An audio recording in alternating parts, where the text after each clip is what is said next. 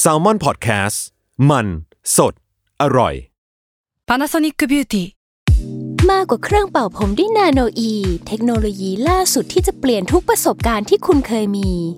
นาโนอีมอยส์เจอร์พลัสเพิ่มความชุ่มชื้นให้เส้นผมหลังใช้งานมากขึ้นถึง 18 เท่า พร้อมชะลอการเฟดของสีผมสำหรับคนชอบทำสีผม ดูแลความชุ่มชื้นทั้งเส้นผม หนังศีรษะและผิวคุณ Panasonic NA0J มีเทคโนโลยีนาโนอีที่ care only you สวัสดีครับ ก่อนที่จะไปฟัง EP นี้กันต่อก็ขอยอมรับกันตรงๆว่าใน EP นี้จริงแล้วในเดโมแรกหรือว่าในในเทปแรกเนี่ยผมได้มีการพูดผิดไป จริงแล้วที่ที่ผมพูดไปในเทปคือ โรคสกิสโซฟรีเนียเนี่ยมันเป็นโรคที่โรคหลายบุคลิก จริง ๆ แล้วมันไม่ใช่นะครับ จากการที่คนใน Twitter หรือว่าคนที่มาคอมเมนต์ใน YouTube มาเตือนตักเตือนด้วยความหวังดี ผมก็ไปทำการเสิร์ชข้อมูลเพิ่มเติม แล้วก็พบว่าโรคสกิสโซฟรีเนียเนี่ยมันเป็นโรคจิตเภทที่ คนที่เป็นโรคเนี้ยก็จะมีการรับมีความผิดปกติในเรื่องของการรับรู้หรือว่าการที่รู้สึกว่าตัวเองมีตัวตนที่ผิด เออตัวตนที่พิเศษกว่าคนอื่น อย่างเช่นว่า อาจจะคิดว่าตัวเองเป็นคนที่ถูกรับเลือกจากพระเจ้า หรือว่ามีอาการหูแว่วแล้วก็รู้สึกว่าคนที่กระซิบให้เขาฟังเนี่ยน่าจะเป็นปีศาจหรือว่าเป็นพระเจ้าที่ที่สั่งให้เขาทำอะไรต่างๆ นานาเนาะซึ่งอันเนี้ยเป็นอาการของคนที่เป็นโรคสกิสโซฟรีเนีย แต่ว่าที่ผมพูดว่าเป็นโรคหลายบุคลิกเนี่ยมันน่าจะเป็นเรื่องของโรคที่เรียกว่า dissociative identity disorder หรือว่า DID ครับ ซึ่งมันเป็นคนละกรณีกัน ซึ่งอันนี้ผมขอยอมรับผิดแล้วก็จะปรับปรุงไว้ใน EP หน้าๆครับว่าเออจะพยายามไม่ให้เกิดการผิดพลาดอย่างนี้ขึ้นอีก แต่ว่าในตอนตอนที่ทุกท่านกำลังจะได้ฟังต่อจากนี้ จะเป็นตอนที่ถูกไอท่อนเหล่านี้ไอท่อนที่ผมพูดผิดเนี่ยถูกตัดออกไปเรียบร้อยแล้ว ยังไงก็ขอบคุณมาก ๆ ที่ตักเตือนเข้ามา แล้วก็จะปรับปรุงกันต่อไปนะครับ ทฤษฎีสมคบคิดเรื่องลึกลับ สัตว์ประหลาด ฆาตกรรม ความลี้ลับที่หาสาเหตุไม่ได้ เรื่องเล่าจากเคสจริงที่น่ากลัวกว่าฟิกชั่น สวัสดีครับ ผมยศมันประพงศ์ ผมธัญวัฒน์อิพุดม นี่คือรายการ Untitled Case สวัสดีครับ สวัสดีครับ โอ้โหมาแบบสุขุมนุ่มลึกนะอันนี้ โอ้โหนึกว่าอยู่รายการ Mission to the Moon นี่คุณ สวัสดี ไม่แซวทำไม ไม่ก็เอ้าไม่ได้แซวก็บอกว่าเออเขาสุขุมนุ่มลึกไง มันแซวตรงไหนเนี่ย นี่เดี๋ยวพี่แท็บเขาก็มาด่าเรา โอ้โหเสียงหลงเลย โอเคครับ สวัสดีครับ ยินดีต้อนรับเข้าสู่รายการ Untitled Case ตอนที่ 71 ครับ ครับผม วันนี้เรามาอยู่กันในทีมเขา ตอนเนี้ยพอเราพูดคำว่าเขาเนี่ย อ่า คนที่เป็นแฟนคลับที่มาฟังมาตั้งแต่ต้นๆอาจจะพูดว่า เฮ้ยก็เคยเล่าแล้วนี่เคยเล่าแล้วนี่ อ่า เราก็เลยพยายามหลีกเลี่ยง หรือ อ่า ว่าใช้สูตรโกงเดิมอ่ะ คื คือ อเติมแอนครามเข้าไปข้างหลัง คือไม่รู้แหละ อยากเล่าแหละแต่แค่เติมเติมๆไปหน่อยแล้วกัน ใช่ใช่ใช่ คือเราเราอยากเล่าเรื่องลัทธิแหละ ครับ แต่ว่าเปลี่ยนนิดนึง ก็คือเป็น อืม ลัทธิที่มีอาชญากรรมมาเกี่ยวข้อง เออ ก็เป็นเขาแอนครามนี่นแหละ ใช่แล้ว อืม ชื่อมันดูคล้องจองกันดี อ่าอ่าน่าสนใจดีนะ ครับผม ลองยกตัวอย่างไหมพี่ จริงๆแล้วอ่ะ โอมชินเรเกียวที่พี่ทันเคย เอ เล่า อ อะ มันก็เข้าเป็นคลามนะ เออ ก็ถือเป็นครามอย่างหนึ่งที่มันเกิดขึ้นจากเขาเนาะ มีลัทธิที่มันผลักดันคน เออ ทำให้ เออ คนกลายเป็นฆาตกรกลายเป็นอาชญากรได้อะ ใช่ อย่างโจนส์ทาวชาลส์แมนสันอะไรพวกนี้ก็ก็ถือว่าเป็น เออ เขาแห่งครามได้หมดเลยเนาะ ส่วนใหญ่ที่เราเอาเรื่องลัทธิมาเล่าในรายการพวกเนี้ย อือหือ ไม่รู้ว่าบังเอิญหรือเปล่านะคือ มันกลายเป็นว่าลัทธิมันที่มันส่งผลให้คนอ่ะ อ่า กลายเป็นคนร้ายไปได้ ใช่ นที่สุด ใช่ อะไรเงี้ย เออ ซึ่งก็ซึ่งมันจริงมันก็ไม่ได้แปลว่าถูกลัทธิอ่ะ ออ จะเป็นจะเป็นลัทธิที่ก่อให้เกิดอาชญากรเนาะ เออ มันจะมีบางบางลัทธิที่เป็นแค่กลุ่มความเชื่อที่ เออ คนเหล่านั้นเนี่ยมามารวมตัวกันทำพิธีกรรมอะไรบางอย่าง ซึ่งมันก็ อืม ไม่ได้ละเมิดสิทธิใครหรือว่าผิดกฎหมาย เออ ข้อไหนอะนะ ใช่คือ เออ เวลาเราพูดถึงเขาหรือลัทธิหรือกลุ่มความเชื่อทางศาสนา อ่า ต่าง ฮะ ๆ เนี่ย มันไม่ได้แปลว่าทุกเขามันจะกลายเป็นสุครามอ่ะ ใช่ใช่ ใช่ไหม ใช่ใช่ ครับ โอเควันนี้พี่ทันเริ่มก่อนครับ ครับผมคือเราขอบอกก่อนแล้วกันนะครับแล้วกันนะครับว่าเรื่องของเราเนี่ยมีเนื้อหาเกี่ยวกับการฆ่าตัวตายเนาะ อ่าฮะ เพราะฉะนั้นถ้าใครที่คิดว่า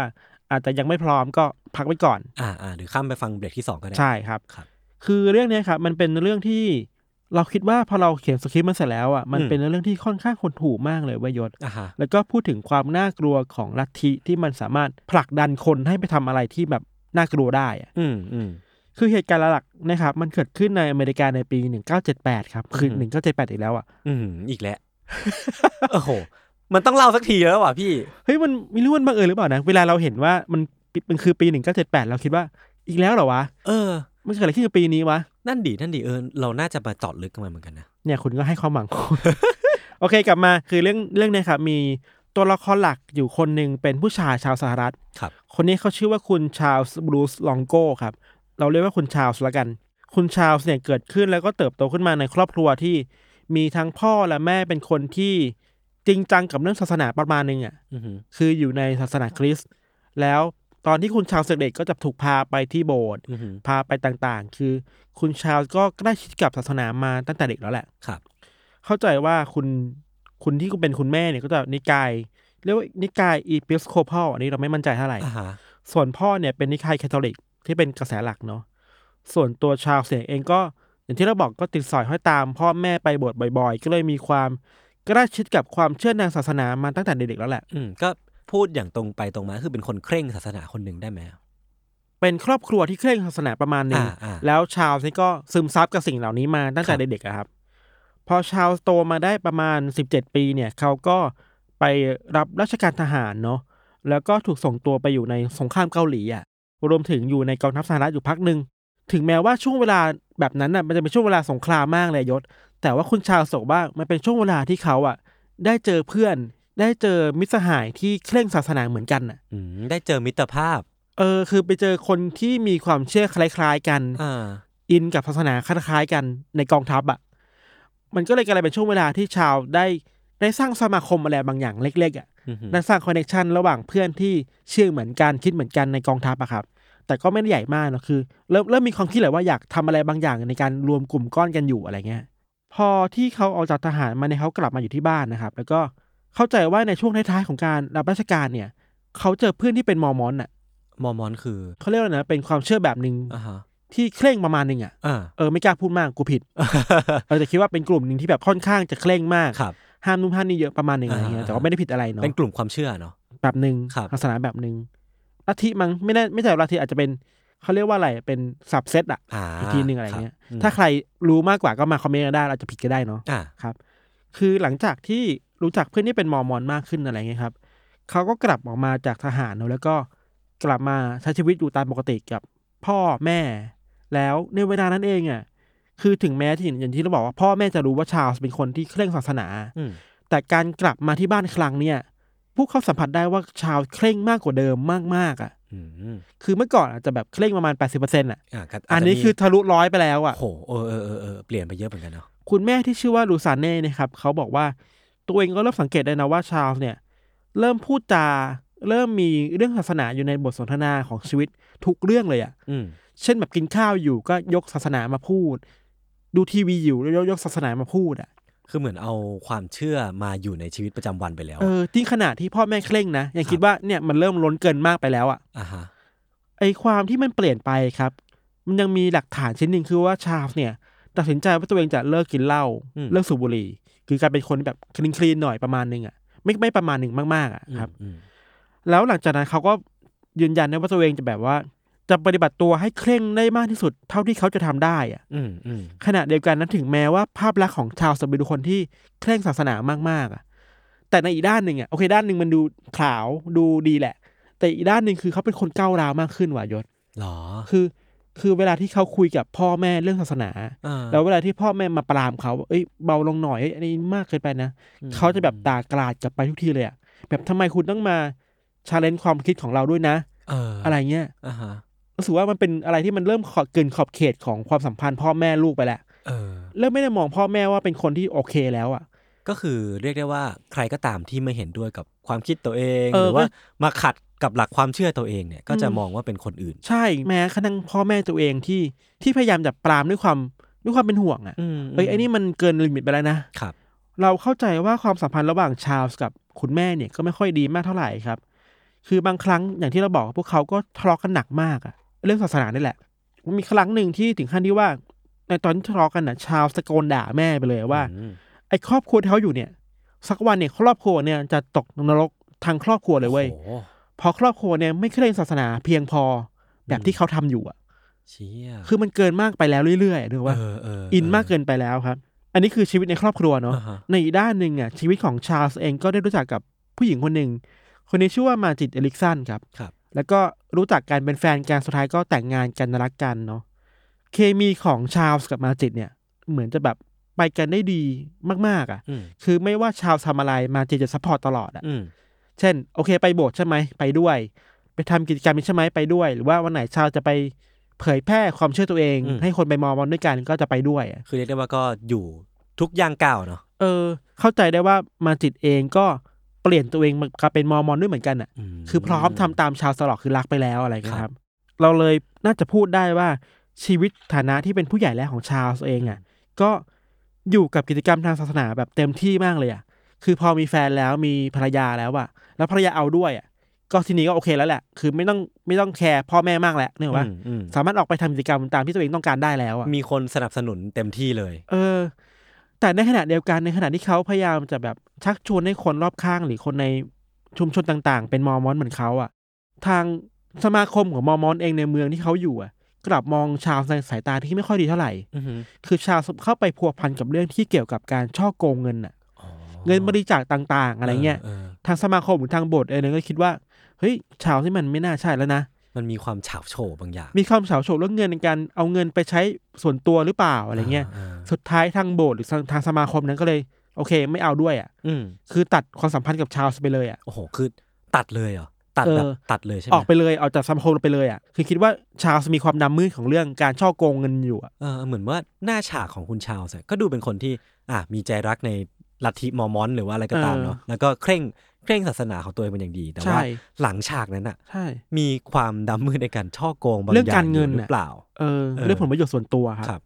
เรื่องราวมาเริ่มเข้มข้นหลังจากเนี้ยนายศ อ่าฮะ หลังจากที่ชาวถูกตัดออกมาจากสมาคมอ่ะ เออเออ ชาวเองรู้สึกโกรธแค้นคนในสมาคมมาก เขาประนามด้วยซ้ำว่าคนในสมาคมเนี่ย คือไม่ใช่มอมอนที่แท้จริงอ่ะ อืม คือ ก็ ทำได้ไม่สุดเหมือนที่เขาทำอ่ะ เป็นเซตคำพูดเดียวกับที่เขาใช้กับพ่อแม่เลยปะ เออคือถ้าใครที่มาชาเลนจ์หรือใครที่มาไม่เห็นด้วยกับเขาอ่ะ เออ เขาจะมองว่าคนเนี้ยไม่ใช่ของจริงอ่ะ เออเออเออ เขาเองคือของจริงที่สุดอ่ะ น่าสนใจ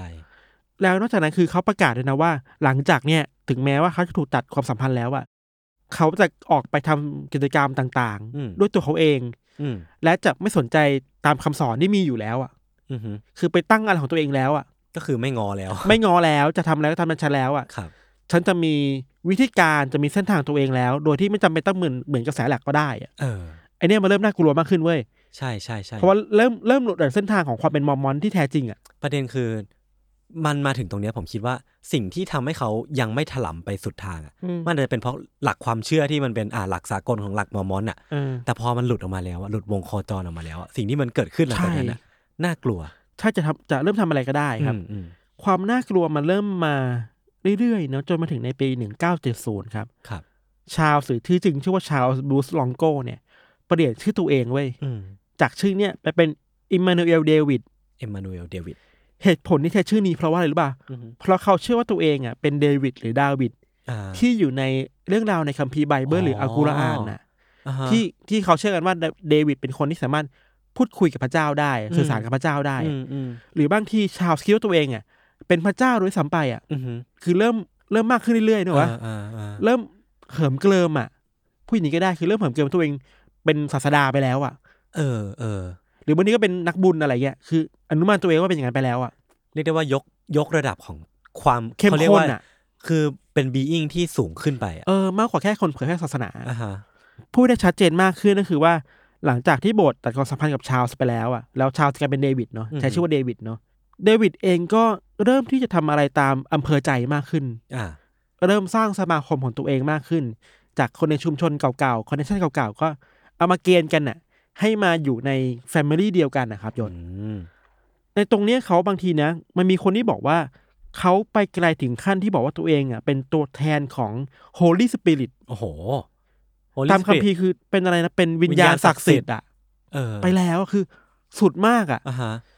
เรื่องราวหลังจากนี้ก็เริ่มน่ากลัวมากขึ้นไว้ยคือเดวิดเองก็เริ่มเผยแพร่ความคิดของตัวเองไปยังผู้คนเนาะ อืม แล้วก็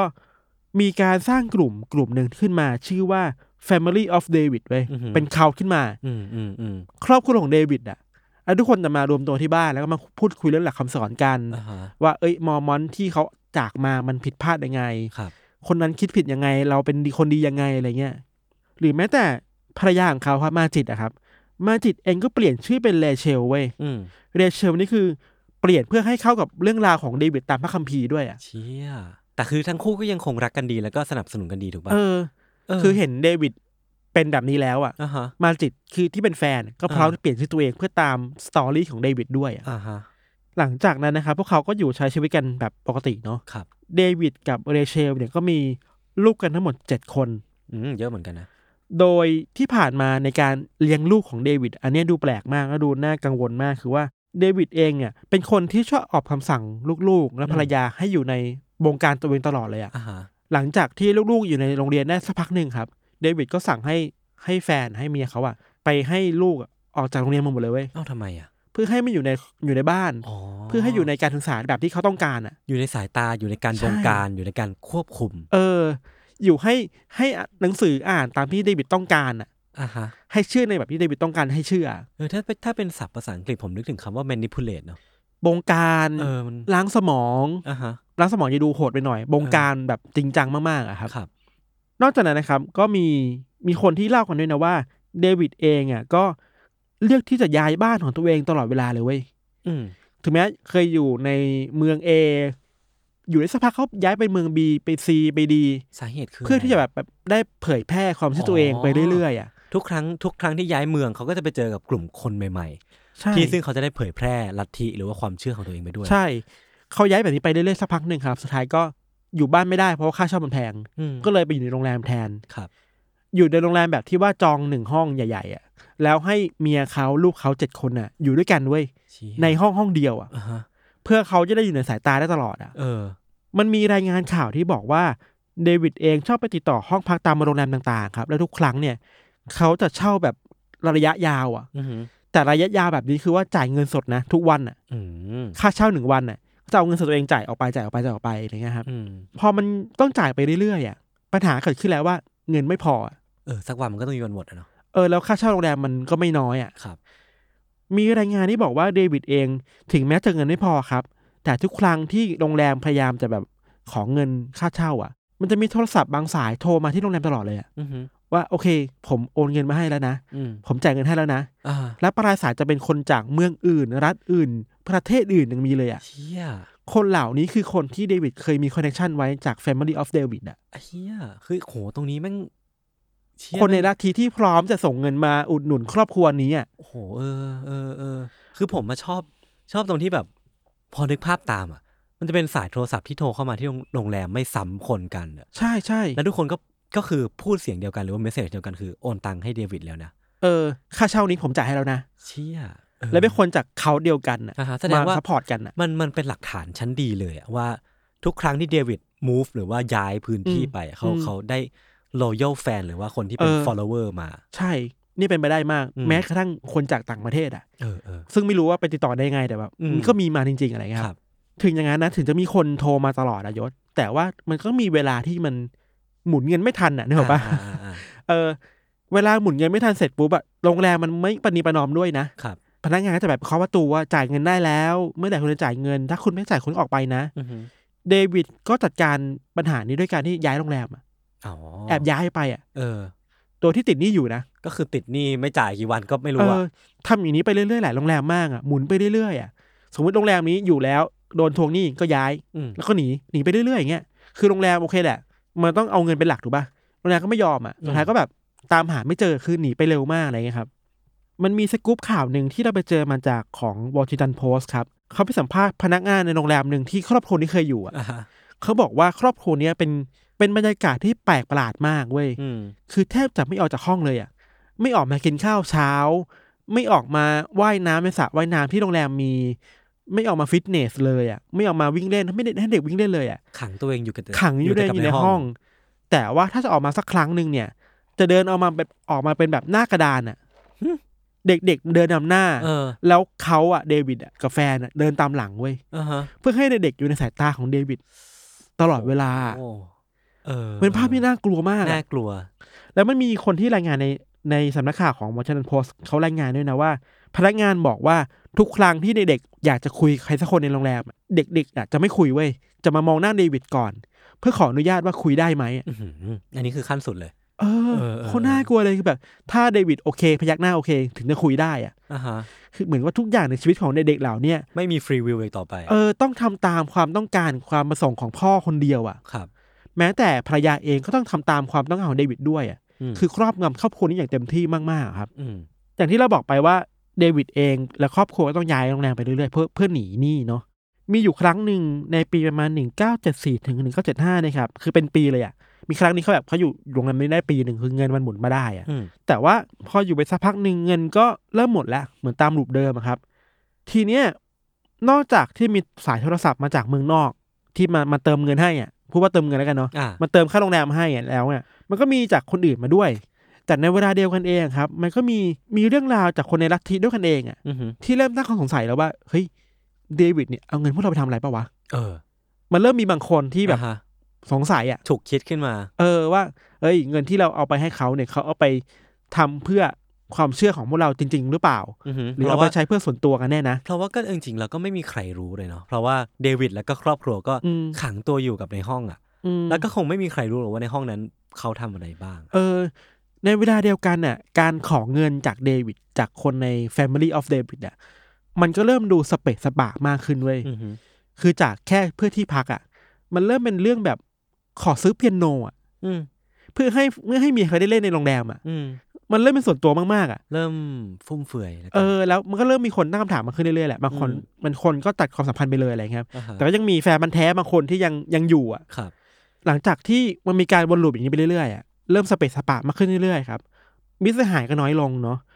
มันมีอยู่ช่วงหนึ่งที่เดวิดเข้าใจว่าครอบครัวเนี่ยถึงมามาถึงที่จุดที่ต่ำสุดแล้วแหละ อ่าฮะ คือหมุนไม่ทันแล้วจริงๆอ่ะ เออ แล้วก็เอาจริงๆมันเป็นเป็นเรื่องของคนที่แบบ ค่อยๆ ลีฟออกไปจากกลุ่มด้วยไปเรื่อยๆเรื่อยๆมันก็ยิ่งยิ่งหมุนเงินยากขึ้นเรื่อยๆนะ แล้วหนี้สินที่เกิดขึ้นตามโรงแรมต่างๆ มันก็เริ่มเข้าตัวมากขึ้นเรื่อย อือฮึ ๆเริ่มตามหากันเจอมากขึ้นเรื่อยๆอ่ะ อ่า เข้าใจว่าเหตุการณ์มันเริ่มพีคมากในประมาณปี 1978ครับคือเงินมันเริ่มหมดอ่ะ ครับ เดวิดเขาเนี่ยเริ่มตามหาความช่วยเหลือจากเพื่อนสนิทจริง ๆ แล้ว อือหือ คือเพื่อนที่อยู่นอกแฟมิลี่เนี่ย เพื่อนเก่าเพื่อนตอนวัยเด็กอะไรเงี้ย เพื่อนๆก็สงสารก็โอเคก็ให้เงินยืมบ้าง ให้คำปรึกษาบ้าง ให้ให้ที่พักอยู่บ้างในบางครั้งนะครับ อืม มันมีครั้งหนึ่งในวันที่ 28 กรกฎาคมปี 1978 ครับเดวิดเนี่ยบอกเพื่อนคือโทรหาเพื่อนเนาะบอกว่าตอนเนี้ยวิกฤตมากแล้วไม่ไหวแล้วเลยขอยืมรถไปหน่อยได้ไหม อืม ขอยืมรถเพื่อไปไปตามหาบ้านหลังใหม่อะ อ่าฮะ ที่เขาอยากจะไปอยู่กับครอบครัว เพื่อนก็โอเค ไม่ได้คิดอะไรโอเคเอารถเราไปเลยนะเดี๋ยวเอากุญแจมาให้เดี๋ยวคุณก็ขับไปหาโลเคชั่นใหม่ๆแล้วกันนะอะไรเงี้ยครับ อืม แต่ว่ามันไม่มีใครที่คาดคิดได้เลยเว้ยว่าไอการยืมรถครั้งนั้นน่ะ มันจะนำไปสู่อะไรที่แบบน่ากลัวมากเว้ย อ่าคือคือ คือ คือการขับรถออกไปครั้งนั้นของเดวิดอ่ะ อ่าฮะ เขาขับไปแล้วเขาไม่กลับมาอีกเลยอ่ะ ฮะ หายสาบสูญไปอ่ะ เดี๋ยว หลังจากที่ตำรวจได้รับแจ้งว่าเดวิดหายตัวไปครับ อ่าฮะ มันก็มีการออกตามหากันอ่ะ ครับ ตามรายงานข่าวก็คือว่า เจ้าหน้าที่ขับรถออกไปตามหาเดวิดตามที่มีคนมาบอกว่าเออเคยเห็นอยู่แถวๆนี้อะไรเงี้ อ่าย ฮะ เขาขับตามไปแล้วพบว่าเขาไปเจอรถของเดวิดเนี่ย ไปจอดนิ่งอยู่บนภูเขาบริเวณภูเขาของเมืองเซาเล k ซิตี้ในรัฐยูทาห์เจ้าหน้าที่ก็พบว่าเดวิดอะอยู่ในนั้น อืม แต่เสียชีวิตแล้ว เอ้า ในสภาพที่ฆ่าตัวตายเว้ย เฮ้ย แต่อันนี้เราไม่ลงดีเทลนะว่าฆ่าตัวตายยังไง ครับ แต่ว่ามันมีมันมีรายงานข่าวยืนยันว่าเดวิดอะฆ่าตัวตายในรถจริง ๆ อ่าฮะ คือขับรถออกไปเพื่อฆ่าตัวตายนอกเมืองอะ เชี่ยคนลุก หลังจากที่เดวิดเสียชีวิตไปครับ ครับ เจ้าหน้าที่ตำรวจอะที่ไปอยู่หน้าหน้างานน่ะก็โทรศัพท์กลับมาหาครอบครัวเดวิดที่อยู่ในโรงแรม อืม เมียเขากับลูกๆเจ็ดคนน่ะ อืม ความแปลกหรือความน่ากลัวประมาณหนึ่งความไม่รู้เราเราเรียกว่าความอะไรดีอะคือ ผิดเพี้ยน เออแบบแบบหนึ่งคือ เมียเขาบอกว่าเขาไม่แปลกใจเลยนะ ที่เดวิดจะฆ่าตัวตายอะ ฮะ เพราะเดวิดเคยบอกเขาแล้วว่าตัวเขาเองตัวเดวิดเอง อ่า พร้อมที่จะไปสู่โลกใหม่ในทุกเวลาอยู่แล้วอะ อืมอืม เหมือนเคยพูดเอาไว้แล้วว่าสักวันหนึ่งฉันจะไปโลกใหม่ แล้วฉันจะพาพวกเธอกลับไปด้วยนะ อ้าวล้วต่ อะไร ว่า แบบเนี้ย อ่าแต่ว่าตอนนี้ ก็ เดวิด มี เสีย แต่ ชีวิตไป เด แล้ว ที่เสียชีวิตไป เออ เรื่องมันยังไม่จบแค่นั้นนายศ อ่าฮะ คือในเช้าวันต่อมา หลังจากที่ตำรวจโทรหาเมียเดวิดว่าเดวิดเสียชีวิตแล้วนะ อืม ตำรวจก็ได้รับแจ้งเหตุฉุกเฉินไว้ที่โรงแรมที่เมียเดวิดกับลูกๆอยู่อะ ครับ อันนี้ภาพตามเหตุการณ์ตามคำบอกเล่าของพยานในบริเวณนั้นนะเขาบอกว่าในวันรุ่งขึ้นน่ะ ที่ภรรยารู้ข่าวแล้วอะ อืม เรเชลอ่ะ พาลูกๆเจ็ดคนน่ะ เดินออกจากห้องแล้วขึ้นไปที่ชั้นสิบเอ็ดของโรงแรม อย่าบอกนะ พาลูกๆไปที่ระเบียงอ่ะ สิ่งที่เรเชลทำคือบอกให้ลูกๆอ่ะทุกคนอ่ะ กระโดดลงจากระเบียงลงไปข้างล่างอ่ะ โอ้โห เฮ้ยมันเป็นภาพที่โคตรน่ากลัวเลยอ่ะ เชี่ย ตามรายงานข่าวของนิวยอร์กไทม์นะครับเขารายงานว่าตามพยานนะ พยานบอกว่าเด็กบางคนน่ะ กระโดดตามคำสั่งของแม่อะยศ อือฮึ แต่ก็มีอย่างน้อยสองคนที่แสดงอาการที่หวาดกลัวมากกลัวมาก อ่า ขัดขืนน่ะสิ่งที่เกิดขึ้นคือว่าเรเชลอุ้มพวกเขาขึ้นมา แล้วก็โยนลูกตัวเองลงไปเองอ่ะ โอ้โห คือโคตรน่ากลัวเลย อ่าฮะ หลังจากที่เสร็จสิ้นเรื่องพวกนี้แล้วอ่ะเรเชลก็กระโดดลงมาตามเป็นคนสุดท้าย อืม สรุปคือเหตุการณ์เนี้ยมีลูกๆเสียชีวิตทั้งหมด 6 คน ครับ ส่วนใหญ่เป็นคนที่วัยตั้งแต่ 5 ขวบถึง 10 ขวบอ่ะ อืม เล็กมากอ่ะ อืม แล้วก็มีคนที่รอดชีวิตมาได้หนึ่งคนเป็นพี่สาวอายุสิบห้าปี ส่วนเรเชลก็เสียชีวิต ทั้งหมดนี้ก็เป็นแบบโศกนาฏกรรม เออ ที่ครอบครัวเดิบิดต้องเจออ่ะ โอ้มันน่า แล้วมัน เศร้ บานป อะ ลายมากเลยอ่ะ เออ เราถึงบอกว่าเรื่องนี้มันหดหู่มากๆเว้ย จริงจริงจริงจริง ประมาณนี้แหละ โอ้โห เราเขียนสคริปต์ไปเราต้องนั่งพักหายใจประมาณแบบยศอ่ะ คือแบบเชี่ยนี่มันเกิดอะไรขึ้นวะ โหมันมันมันมันหดหูจนไม่รู้จะเริ่ม ไม่รู้จะเริ่มคอมเมนต์อะไรกับกับเรื่องราวอันนี้เลยอ่ะ สิ่งที่เราทดบายคือว่าที่น่าที่น่าคิดคือว่าความคิดที่เดวิดอ่ะ ปลูกฝังให้กับภรรยาและลูกๆว่า อืม ครอบครัวนี้จะอยู่ได้โดยมีเขาเท่านั้นน่ะ ครับ ในขณะเดียวกันมันแปลว่า ถ้าไม่มีเขาอ่ะ ครอบครัวนี้ก็อยู่ไม่ได้นะ ใช่ แล้วมัน มันเป็ ก็ น อยู่ไม่ เป็ ได้ น จริง เออมันเป็นความคิดที่เดวิดฝังฝังไว้ในหัวของคนในครอบครัวตลอดเวลาเลยอะ ๆ ว่า อ่ คุณอยู่ไม่ได้นะถ้าไม่มีผมอ่ะ ครับ ซึ่งอันเนี้ยโคตรน่ากลัวเลยเว้ย โอ้คือมันมันมันถ้าให้เปรียบนะพี่การกระทำของเดวิดกับครอบครัวของเขาอ่ะ อืม มันเหมือนว่าเขาไม่ไม่อนุญาตให้ใครก็ตามในครอบครัว ตัดสินใจได้ตามฟรีวิลหรือว่าวิลลิ่ง ใช่ ของตัวเอง ใช่ นั่น ใช่ แปลว่าเขากำลังทำตัวเป็นมันสมองของครอบครัวเขาอยู่ เออ ฉะนั้นพอพอร่างกายมนุษย์เนี่ยมันขาดสมองเนี่ยขาดสิ่งที่สั่งการอะมันก็นี่นแหละทำอะไรไม่ได้ เออแล้วเราคิดว่าความเชื่อแบบที่เดวิดฝังเอาไว้คือว่า ถ้าเมื่อไหร่ที่ผมไม่อยู่อ่ะ อืม พวกคุณต้องตามผมไปนะ เออ หรือว่าพวกเขาเรียกสิ่งนี้ว่าการไปสู่โลกใหม่ เออ อันนี้ก็เป็นเรื่องที่น่าคิด มันมีรายงานว่าเดวิดอ่ะเคยฝังความคิดแบบเนี้ยไปในหัว อ่า ของภรรยาแล้วลูกจริครับงๆว่า ถ้าผมไปแล้วอ่ะ คุณต้องตามไปนะ โอ้โห ชัดเจนเลยอะ คุณอยู่ไม่ได้นะถ้าไม่มีผมในครอบครัวนี้อ่ะ เออ เราคิดว่าอันเนี้ยเป็นคำถามเกี่ยวกับสถาบันครอบครัวมากๆเลยอะ อือหือ ครอบครัวมันควรเป็นครอบครัวที่ ทุกคนมันเดินหน้าไปพร้อมกันเนาะ อืม มันไม่ไม่มีใครที่ควรเป็นคนที่ครอบงำใครอ่ะ ใช่ใช่ใช่ อำนาจมันควรจะ power มันควรจะแบบเท่าเท่ากันในในแนวระด้านมากที่สุดอ่ะ อันนี้คือแนวดิ่งมากเลยดิบิทสูงสุดอ่ะ เออ แล้วภรรยาลูกอยู่ข้างล่างอ่ะ ท็อปดาวมากๆ ก็ท็อปดาวมากๆเลยมันน่ากลัวเว้ย เออมันควรครอบครัวมันควรจะเป็น อย่างน้อยมันก็เป็นการเคารพกันในฐานะมนุษย์ซึ่งกันและกัน แล้วก็ ใช่ คือหน้าที่หลักของครอบครัวคือการอยู่ด้วยกัน เออ เออแล้วก็คอยซัพพอร์ตคอยนู่นนี่ให้กำลังใจกันแต่ว่า ใช่ ก็คือไม่ก้าวไก่ความเป็นมนุษย์ และความเป็นมนุษย์นั่นแหละก็คือการตัดสินใจด้วยตัวเองอะ ให้สิทธิเสรีภาพ เออ ในครอบครัวได้ได้เลือกชีวิตตัวเองอ่ะ ใช่ แต่นี่คือสิ่งที่เดวิดไม่อนุญาตให้มีในครอบครัวนี้อะ โอ้โห แล้วมันมันน่าคุยต่อหนึ่งที่ว่าไอ้หลักความคิดของเดวิดเนี่ยมันที่มาของมันคือคือยังไงเขาถึงปักใจเชื่อได้หนัก นั่นสิ ขด อันนี้เราพยายามหารีเสิร์ชดูเว้ย เออ ไม่ค่อยมีบอกได้เลยว่าทำไมเดวิดถึงกลายเป็นคนที่มีความเชื่อแบบนี้ได้อ่ะ อ่าฮะ มีบางคนวิเคราะห์ว่าการไปสงครามอ่ะ มันฝังอะไรบางอย่างในสภาพจิตใจ อืม เดวิดเว้ย อืม เขาเรียกว่าไง PTSD ป่ะ ไม่แน่ใจ ไม่แน่ใจเดี๋ยว อ่าฮะ คิดว่าสงครามมันอาจจะเอฟเฟกต์อะไรกับเดวิดมาก็ได้อ่ะ เเเป็นเป็นแบบเป็นทรมาขั้นรุน เอ แร อง เป็นทรมาที่ทำให้คนมีสุขภาพจิตเปลี่ยนไปความคิดเปลี่ยนไป อ่า หรือเขาไปเจออะไรมาในสงครามหรือเปล่า อั อ่ะ นนี้ก็ไม่มีใครรู้ เออมันไม่มีใครมีมีมันเป็นทฤษฎีหนึ่งที่วิเคราะห์กันอยู่อะครับ าฮะ อีกเรื่องหนึ่งที่คิดว่าน่าคุยคือว่าเรื่องลัทธินี่แหละ อืม คือเวลาเราพูดว่าลัทธิอะเรามักมีภาพว่าลัทธิเป็นภาพใหญ่ๆโตๆโอมชิลิเกียว ใช่ โจนส์ทาวน์อ่ะ แต่นี่มันไม่ใหญ่มาก เป็นแฟมิลี่ เป็นเซอร์เคิลที่ไม่ใหญ่มาก อือฮึ แต่มันเอฟเฟกตีฟมากเลยนะ ใช่ ในแง่ไม่ดีนะ ใช่ แต่มันทรงพลังมากเลยนะในการครอบงำทั้งความคิดของคนใน Family of David รวมถึงเอาความคิดเนี่ย ไปครอบงำคนในครอบครัวอีกต่อหนึ่งอะ่ะ อือฮึ เวลามันเป็นศรัทธาที่คนในครอบครัวไม่ถูกอนุญาต ไม่ได้รับอนุญาตให้เขาตั้งคำถามได้อะ่ะ อืม มันก็น่ากลัวเหมือนกัน ก็เลยเป็นผลแบบเนี้ย เออลงเอยด้วยเหตุการณ์ที่มันน่าหดหู่จริง เออ ๆเป็นเหตุการณ์ที่หดหู่ที่สุดครั้งหนึ่งที่ที่เคยได้ฟังในยู เอ ซี อ มันน่ากลัวมาก แล้วก็อย่างหนึ่งคือเราเรากลับมองว่าเรเชลแล้วลูกๆทั้งเจ็ดคนน่ะเขาเป็นเหยื่อนะ เหยื่อ เป็นเป็นเหยื่อของการ abuse of power ถ้าพูดภาษาไทยคือการใช้อำนาจเกินขอบเขตที่ไปครอบงำคน อืม ทำให้พวกเธอต้องมีชีวิตแบบเนี้ย ครับ เราเราไม่โทษเหยื่อหรอกว่าการกระทำของเรเชลมันผิดยังไง อือฮึ แต่คิดว่าเราอยากชวนมองในภาพใหญ่มากกว่านั้นนะว่าเรเชลเองหรือแม้แต่เดวิดเองก็อยู่ภายใต้โครงสร้างหรือความกระบวนการคิดแบบบางอย่างอะ อ่า ที่ทำให้คนกลายเป็นแบบนี้ได้อะ ครับ ส่วนเรื่องฆ่าตัวตายเราคิดว่าเราไม่สามารถพูดได้ขนาดนั้น เพราะว่ามันเซนซิทีฟเนาะ ใช่ใช่ใช่ เราอยากชวนมองเรื่องภาพใหญ่มากกว่านั้นอีกว่าเหตุผลหรือว่าไอ้โครงสร้างนี่มันเหนืออยู่ข้างบนอะที่มันกดทับเดวิดอยู่หรือมันครอบงำให้เดวิดต้องเป็นแบบนี้อะ อืมอืม อันนั่นแหละคือปัญหาหลักที่ต้องแก้ไขกันเว้ย เออเออมันคือ chain of event อ่ะ เออ มันเหมือนเป็นเป็นห่วงโซ่ของเหตุการณ์ที่มัน มันก็คือ connect the dot ต่อย้อน เออก ลับไปเรื่อย เออ ๆ ว่าไอเหตุการณ์มันไม่รู้หรอกว่าจุดเริ่มต้นจริง ๆ ว่าทำไมเดวิดถึงทำสิ่งนี้อะ แต่มันมีไอ้ไอ้ มัน เนี่ย มีที่มาที่ไปของมัน เออมันมีไอ้โครงสร้างมันสักเจอตรงนี้ที่มันคุมพฤติกรรมของเดวิดอยู่อะ อ่าอ่า ที่ทำให้เดวิดต้องทำแบบนี้อะ ครับ เพราะฉะนั้นถ้าแก้คือแก้ที่โครงสร้างไง ใช่ใช่ใช่ แล้วอีกเรื่องหนึ่งคือว่าเวลาเราพูดถึงลัทธิหรือเขานะครับเราคิดว่าศรัทธามันคือสิ่งสำคัญมากในลัทธิอ่ะ เออใช่ แล้วสิ่งหนึ่งที่น่าจะช่วยให้พวกเราเรายศหรือใครทุกคนก็ตาม มองว่าไอความเชื่อบางอย่างที่พวกเรายังมีกันอยู่อ่ะ เชื่ออยู่ทุกวันเนี้ยทุกคนมันก็มีความเชื่อตัวเองเนาะ อือฮึ มีฝักใฝ่ตัวเองเนาะแต่ว่า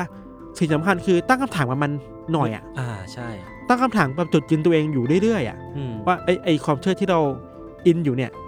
มันโอเคไหมนะ เออเออ เอ้ยเวลาที่เราอินมันมันมากเกินไปอ่ะเรา มันเกิดอะไรขึ้นหรือเปล่าอ่ะ ใช่ผมเห็นด้วยกับพิธานมัน เออ คือมันคือคำว่าถล่มลึกหรือเปล่าหรือว่าแล้วว่า เออ หรือว่าจริง ๆ แล้วความเชื่อที่เราอยู่ในหัว อย่าเอามันไปวางบนขึ้นหิ้งอะ เออใช่ เราควรจะเอา ใช่ มันลงมาปัดกวาดเช็ดถูบ้างอ่ะ เออ อย่าปล่อยมันทิ้งไว้อย่างนั้นให้มันฝุ่นมันเกลอะ สิ่งสำคัญที่สุดในการที่จะทำให้เราไม่ถลำลึกคือการตั้งคำถามกับศรัทธาตัวเองอ่ะ อ่าใช่ อันเนี้ยเราคิดว่าช่วยได้มากสุดเลย อืม ครับเรื่องของเราก็ประมาณนี้ครับเดี๋ยวพักฟังโฆษณาสักครู่นะครับแล้วก็กลับมาฟังเรื่องของยศต่อในเบรกหน้าครับ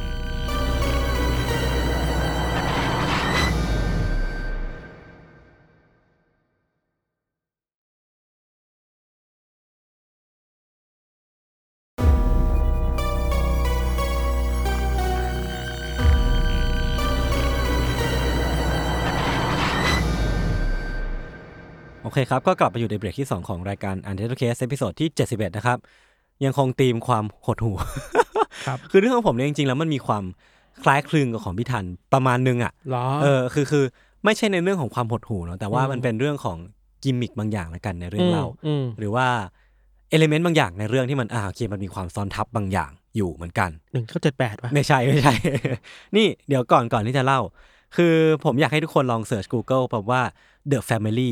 แล้วก็แอนแฮมิลตัน แอนแฮมิลตัน ครับ จริงๆ พี่ทันลองดูรูปที่ผมเปิดก็ได้ แต่ว่าทุกคนที่ฟังอยู่ตอนนี้ที่บ้านเนี่ยอยากให้ดูรูปนี้ไปพร้อมๆกันนะครับ มันจะเป็นรูปพี่ทันลองอธิบายรูปนี้ให้คนฟังฟังหน่อยดิ เป็นรูปเด็กๆ ที่ยืนเรียงถ่ายรูปกันเป็นพอร์เทรตป่ะ อ่าอ่า แล้ว ใช่ ก็มี ใช่ แม่ชีเหรอ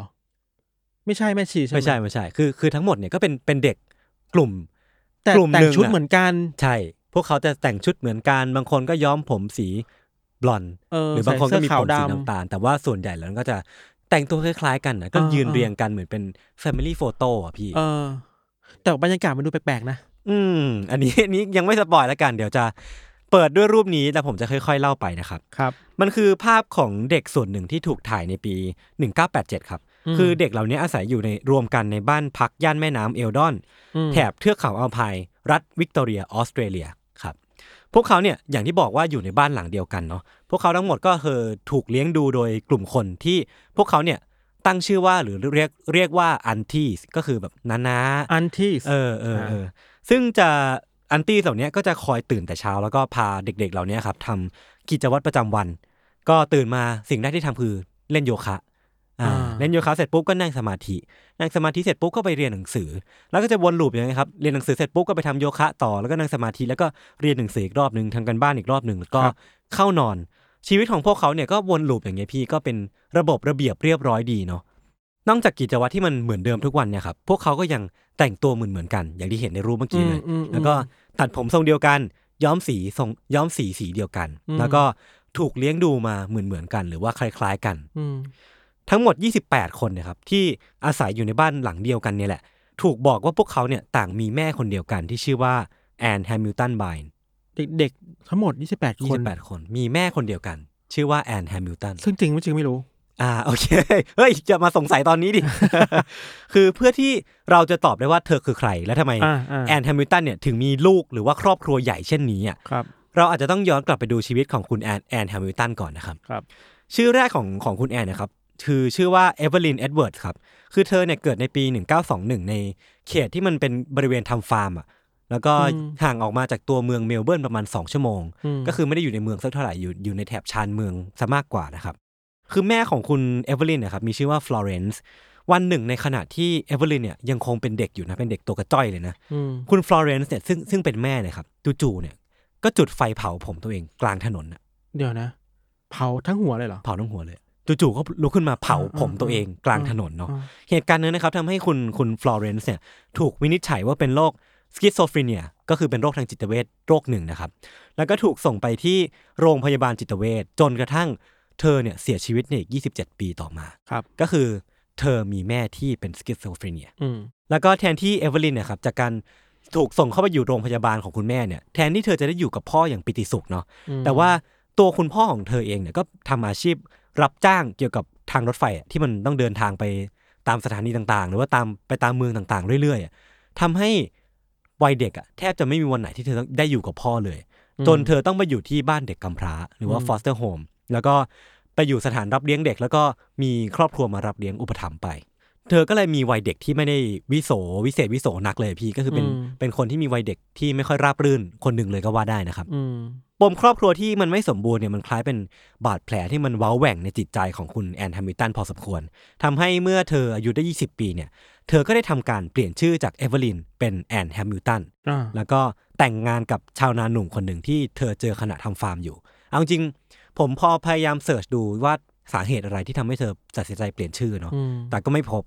มันอาจจะเป็นทรมาหรือว่าเป็นแค่การรู้สึกว่าเอออยากจะ coming of age อะไรบางอย่างอ จะ ยู่ จะ ก็ เป ได้ ลี่ยน นะ ตัวตนอะเอบไรางอ อย่าง เออ นี้นะ เออเออคือเธอเนี่ยครับอยากมีครอบครัวกับสามีมาก ครับ มากแบบมากๆเลยนะขณะที่ว่าจริง ๆ ตอนนั้นมันเป็นช่วงสงครามโลกครั้งที่สอง อืม สามีของเธอเนี่ยจริง ๆ แล้วอ่ะจะต้องไปร่วมรบ แต่ว่าคุณแอนแฮมิลตันเนี่ยบังคับไม่ให้สามีไปร่วมสงครามโลก เพราะว่า อืม เธออยากที่จะอยู่กับเขา อ่า แล้วก็สร้างครอบครัวไปด้วยกัน อ่า แต่ว่าสุดท้ายแล้วอ่ะสามียังไงก็ต้องไปอยู่ดีพี่ไม่งั้นเป็นการผิดกฎหมายเนาะสามีก็เลยต้องตัดสินใจแล้วก็ยอมจำใจไปร่วมกับสงครามโลก หลังจากนั้นนะครับเมื่อสงครามมันสิ้นสุดลง แล้วก็จนเวลามันดำเนินมาถึงปี 1955 มันก็ถึงเวลาที่คุณแอนเนี่ยจะสร้างครอบครัวที่เธอฝันไว้ได้สักที คือมันอาจจะเป็นเรื่องของปมในวัยเด็กอะที่ว่าเธอมีครอบครัวที่ไม่สมบูรณ์ พอมาถึงวัยที่เธอมีลูกได้ มีครอบครัวได้ แล้วก็พร้อมทุกอย่าง เธอก็อยากจะมีครอบครัวที่มันสมบูรณ์สักทีหนึ่งอะอืม ในช่วงนั้นนะครับ เธอก็ตั้งท้องลูกคนหนึ่งกับสามีคนนี้นี่แหละ แต่มันก็มีข่าวบางซอสที่ผมไปหาเจอมาบอกว่า เธอน่าจะประสบเข้ากับอุบัติเหตุอะไรสักอย่าง หรือว่าเจอกับเหตุการณ์อะไรบางอย่างที่ทำให้เธอต้องแทงลูกคนนั้นไป อืม แล้วก็ไม่ได้คลอดเขาออกมา แต่ว่าเธอก็ยังไม่ไม่ยอมแพ้ต่อชะตากรรมอะพี่ทัน ด้วยการคุยกับสามีว่า เออ ไม่มีลูกไม่ได้ไม่เป็นไร ก็คือจะไปรับลูกบุญธรรมมาเลี้ยงแทน อุปการะเด็ก เออ ม อุปการะเด็กมาเลี้ยงแทน แต่ว่าหลังจากคุยกันเรื่องเนี้ยได้ไม่นานนะพี่ทัน อืม สามีของเธอก็เสียชีวิตลงจากอุบัติเหตุรถยนต์ อ่าแต่ก็อยู่คนเดียว เออ ก็คือเพิ่งคุยกันหยกๆเลยอะว่า เอ้ย เดี๋ยวเราไปรับเลี้ยงลูก เออเอออุ อุปการะเด็กมาเลี้ยงกันนะ เออ หลังจากนั้นอะไม่นานไม่กี่วันอะก็เสียชีวิตลง สามีเธอก็เสียชีวิตลง ไอ้ภาพฝันนี่แบบ เออ มันมั คาด น หวังไว้มันก็ไม่ได้เกิดขึ้นจริงๆ มันพังทลายไปแล้วรอบหนึ่งตอนที่ เออ สามีเธอต้องไปเข้าร่วมสงครามโล เอก อเออ แล้วพอกลับมาเธอตั้งท้อง เธอแทงลูกมันพังลงอีกรอบหนึ่ง เออ และครั้งเนี้ยน่าจะเป็นครั้งที่ทำให้โครงสร้างบ้านหรือว่าโครงสร้างจิตใจของเธอมัน เออ ล่มสลายลงมาอย่างไม่มีชิ้น เหมือน ดี เจ เลย อเจอหลายๆระลอกมาเรื่อยๆ ใช่ เนอะ ใช่ใช่สิ่งที่จะเยียวยาหรือว่าต่อเติมชีวิตหรือว่าจิตวิญญาณของเธอได้ ให้กลับมาเป็นตัวเป็นคนเป็นเป็นผู้เป็นคนอีกครั้งหนึ่งอะพี่ทัน หลังจากนั้นน่ะมันคือโยคะ คือเธอได้รับการแนะนำหรือว่า introduce ให้ให้รู้จักกับสิ่งที่เรียกว่าโยคะ อืม ซึ่งในยุคนั้นนะครับมันเป็นมันเป็นสิ่งที่กำลังมา อืม มันเป็นเทรนด์ในตอนนั้นเลย มันเป็นเรื่องของ body and mind หรือว่า อืม spiritual หรือว่าการทำเพื่ออย่างเพื่อเพื่อทำให้จิตใจของตัวเองยกระดับขึ้นอะไรเงี้ย อืม เออการฝึกโยคะหลังจากนั้นนะพี่ทัน มันไม่ใช่เพียงแค่ว่าช่วยเธอลืมเรื่องราวในอดีตที่มันแสนปวดร้าวได้อะแต่ว่าเธอยังพบว่าโยคะเนี่ยช่วยให้พลังในจิตวิญญาณของเธอมันตื่นขึ้นมา อืมอืม คือมันเริ่มเป็นการพูดถึงบางอย่างที่ไม่ใช่วิทยาศาสตร์แหละจะเป็นเรื่องของจิตวิญ จิ ญาณตวิญญาณ ครับ แต่ว่าด้วยรูปลักษณ์หน้าตาแล้วก็เสน่ห์แล้วก็วิธีการพูด ผสมผสานด้วยความความรู้ทางด้านศาสตร์วิชากับปรัชญาทางด้านตะวันออกกับพิธัน ม ก็คือปรัชญาทางด้านบุติซึมนี่แหละ หรือว่าศาสนา พุทธ พุทธอย่างเราอ่ะ อ่า เธอเธอมีความรู้เรื่องประวัติของสิทธัตถะเออเธอ พ ก็ ระพุทธเจ้า เออว่าแบบเอ้ยกว่าที่พระพุทธเจ้าจะตรัสรู้ได้เขาผ่านอะไรมาบ้างนะ อืมม แล้วเธอก็เอาความรู้พวกเนี้ยไปเล่าให้กับคนในคลาสโยคะฟัง อืม ซึ่งพอเธอมีโอกาสได้กลายเป็นครูฝึกโยคะ อืม เธอก็เอาเรื่องเนี้ยไปเล่าให้กับคนนู้นคนนี้ฟัง อืม กลายเป็นว่าเสน่ห์ทั้งหมดอ่ะมันมันหลอมรวมหรือว่ามันก่อให้เกิดคนที่เป็นผู้ติดตามเธอ เยอะ มี พอสมควร follower ขึ้น ใช่ใช่ใช่ เธอเนี่ยเริ่มกลายเป็นศูนย์รวมจิตใจของเหล่าภรรยาชนชั้นสูงอะที่มาเข้าร่วมคลาสโยคะนี้พี่ทัน อ่ แต่ว่าทั้งหมดทั้งมวลอ่ะเหล่าภรรยากลุ่มเนี้ยมีจุดร่วมกันคือมีชีวิตแต่งงานที่ไม่ค่อยแฮปปี้เว้ย า เออคือ มีชีวิตแต่งงานที่แบบเอ้ยเหมือนจะดีนะ เพราะว่า อ่า ได้แต่งงานกับ อ่า คนรวย มียศถามี อ่าอ่า มีเงินทอง แต่ปรากฏว่าชีวิตแต่งงานของพวกเขา มันไม่ราบรื่นอะ อ่ เขาทะเลาะเบาะแว้งกับสามีบ่อยครั้งอ่ะ เออ แล้วกลายเป็นว่าคนที่มีปัญหาเหล่าเนี้ยจะมาเชื่อหรือว่าตัดสินใจติดตามความเชื่อของคุณแอนแฮมิลตัน โดยสาเหตุที่ว่าเธอน่าจะเป็นคนที่ช่วยทำให้จิตใจของพวกเธอมันมันมันกลับมาสงบอะหรือว่ากลมกล่อมได้อีกครั้งหนึ่งอ่ะ เหมือนเหมือนว่าเป็นคนกลุ่มที่เข้าใจกันและกัน เออ ใจกันและกัน เออ ได้ง่ายที่สุดปะ ใช่ใช่ มีบาดแผลเหมือนกันเข้า เพ ใจ ราะว่า ปัญหาของกันและกัน ถูกต้องเพราะว่าตัวเธอเองก็ผ่านประสบการณ์ที่ไม่ดีเกี่ยวกับ อ่า ครอบครัวมาเหมือนกัน อ่า เออ กลายเป็นว่าการที่มีเหล่าภรรยาของชั้นสูงอะมาติดตามเธอ เธอไม่ได้บอกให้พวกเขาติดตามเฉยๆนะ ม เธอบอกให้พวกเขาเนี่ยหย่าร้างกับสามี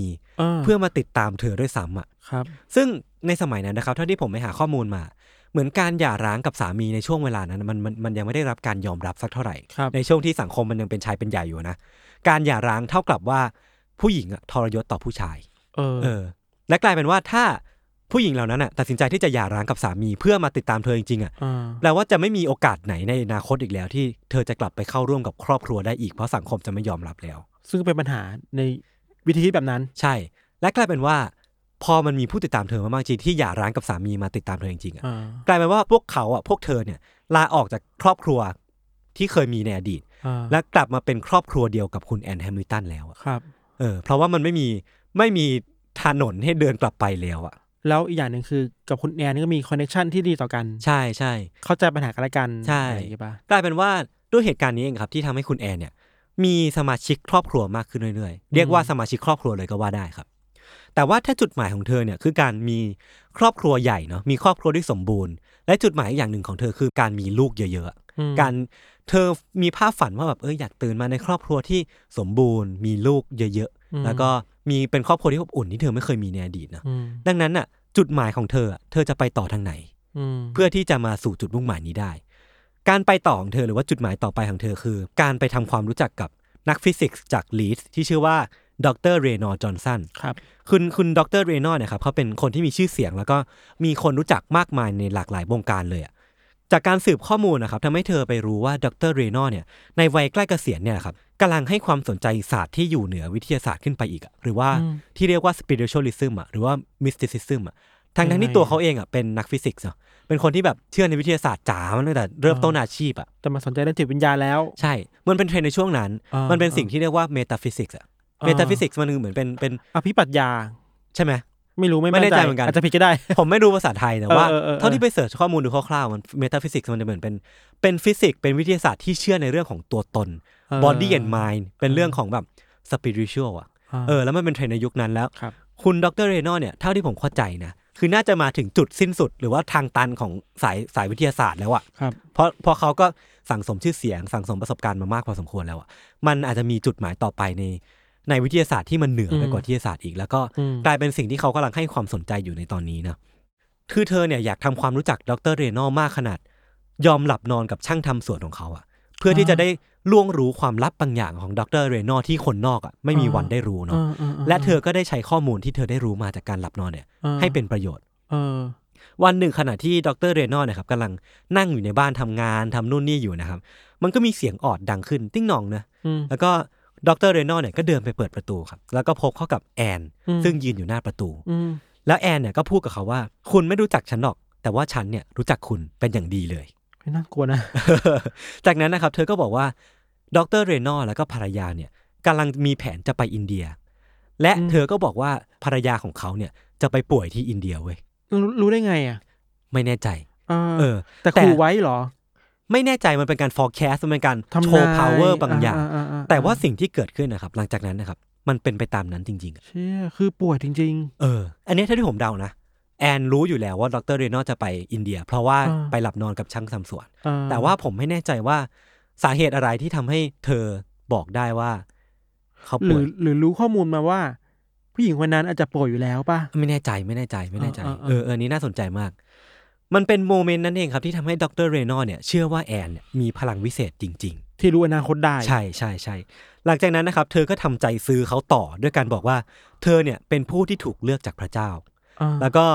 มันเป็นสิ่งที่เรียกว่า God's plan อ่ะ มันเป็น อ๋อ แผนหรือว่าเป็นเส้นทางของพระเจ้าที่ถูกวางมาแล้วว่าเธอถูกเลือกมา และตัวดรเรนอลเองอะครับก็เป็นส่วนหนึ่งของ God's plan ด้วย อืม เออ กลายเป็นว่าการที่เธอมาหาหรือว่ามา approach เขาครั้งเนี้ยมันเป็นสิ่งที่ไม่ได้เธอไม่ได้ตัดสินใจนะ มันเป็นการตัดสินใจของพระเจ้าที่ทำให้ทั้งคู่มามาพบเจอกัน ม แล้วก็ยังสัญญาว่าจะให้ชีวิตอันเป็นนิรันดร์ซึ่งเธอมีอยู่แล้วเนี่ยกับ อืม เขาด้วยเว้ย ม เออ มันเป็นสิ่งที่เป็นการมัดใจดรเรเนอร์ได้อย่างอยู่หมัดแหละ มันคือการที่แอนเนี่ยทำการโชว์อภิอภินิหารต่อจากนั้นน่ะ ด้วยการที่หลังจากเหตุการณ์ที่เธอได้ไปเยี่ยมบ้านของดรเรนอร์นะครับ มันมีสมาชิกลัทธิของคุณแอนฮิมิลตันเนี่ยที่เป็นผู้ติดตามเธอเนี่ย อืม ประสบอุบัติเหตุทางรถยนต์ อืม แล้วก็ต้องเข้าโรงพยาบาล อืม ซึ่งมันเป็นอาการที่ค่อนข้างสาหัสพอสมควรอะแล้วก็คุณหมอที่ทำการรักษาตอนนั้นนะบอกว่าคนไข้คนเนี้ยน่าจะต้องตาบอดตลอดชีวิต แต่ปรากฏว่าดรเรโนอเนี่ยบอกว่าพอคุณแอนแฮมิลตันเนี่ยทำพิธีหรือว่าใช้พลังบางอย่าง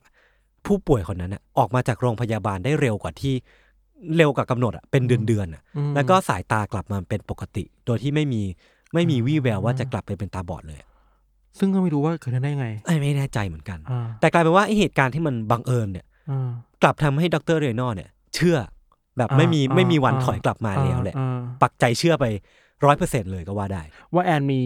พลังอะไรบางอย่างจริงๆใช่ไหม และเธอเป็นซัมติงเธอไม่ใช่มนุษย์ปกติทั่วไปแน่น อา อนจจะเหนือกว่ามนุษย์ไปแล้ว เออ สิ่งที่ดรเรโนอบอกว่าครับ คือบอกว่าแอนแฮมิลตันเนี่ย เป็นเหมือนเมสไซยาที่กลับมาเกิดอะก็คือ อ่า จีซัส อ่า คริสต์นั่นแหละ อ่าา คือเป็นเหมือนเป็นการรีเอนคาเนตหรือว่าการ อ่าก ลับมาเกิดใหม่ของ อ่าอ่า จีซัสเลยก็ว่าได้ อ่าอ่า เออการได้มาซึ่งผู้ติดตามอย่างดรเรโนอนะครับทำให้ความฝันในการมีครอบครัวของของคุณแอนแฮมิลตันเนี่ยมันใกล้เป็นจริงมากขึ้นหรือว่า อืม เป็นอีกสเต็ป forward ไปอ่ะซึ่งเรายังเดาไม่ออกนะว่าเพราะอะไรเนาะ อืม แต่ว่าสิ่งที่ทำให้มันสิ่งสิ่งที่ทำให้เธอบอกว่ามันเป็นการก้าวเข้าไปอีกระดับหนึ่งอะคือว่า หลังจากนั้นครับดรเรโนอเนี่ยได้ทำการแนะนำเพื่อนๆของเขาอะที่มันอยู่ในหลากหลายวงการอะ อืม ให้รู้จักกับแอนเว้ย อืม ซึ่งเพื่อนๆเหล่านั้นของเขาครับมีตั้งแต่นักกฎหมาย อืม ผู้พิพากษาที่อยู่ในศาลแล้วก็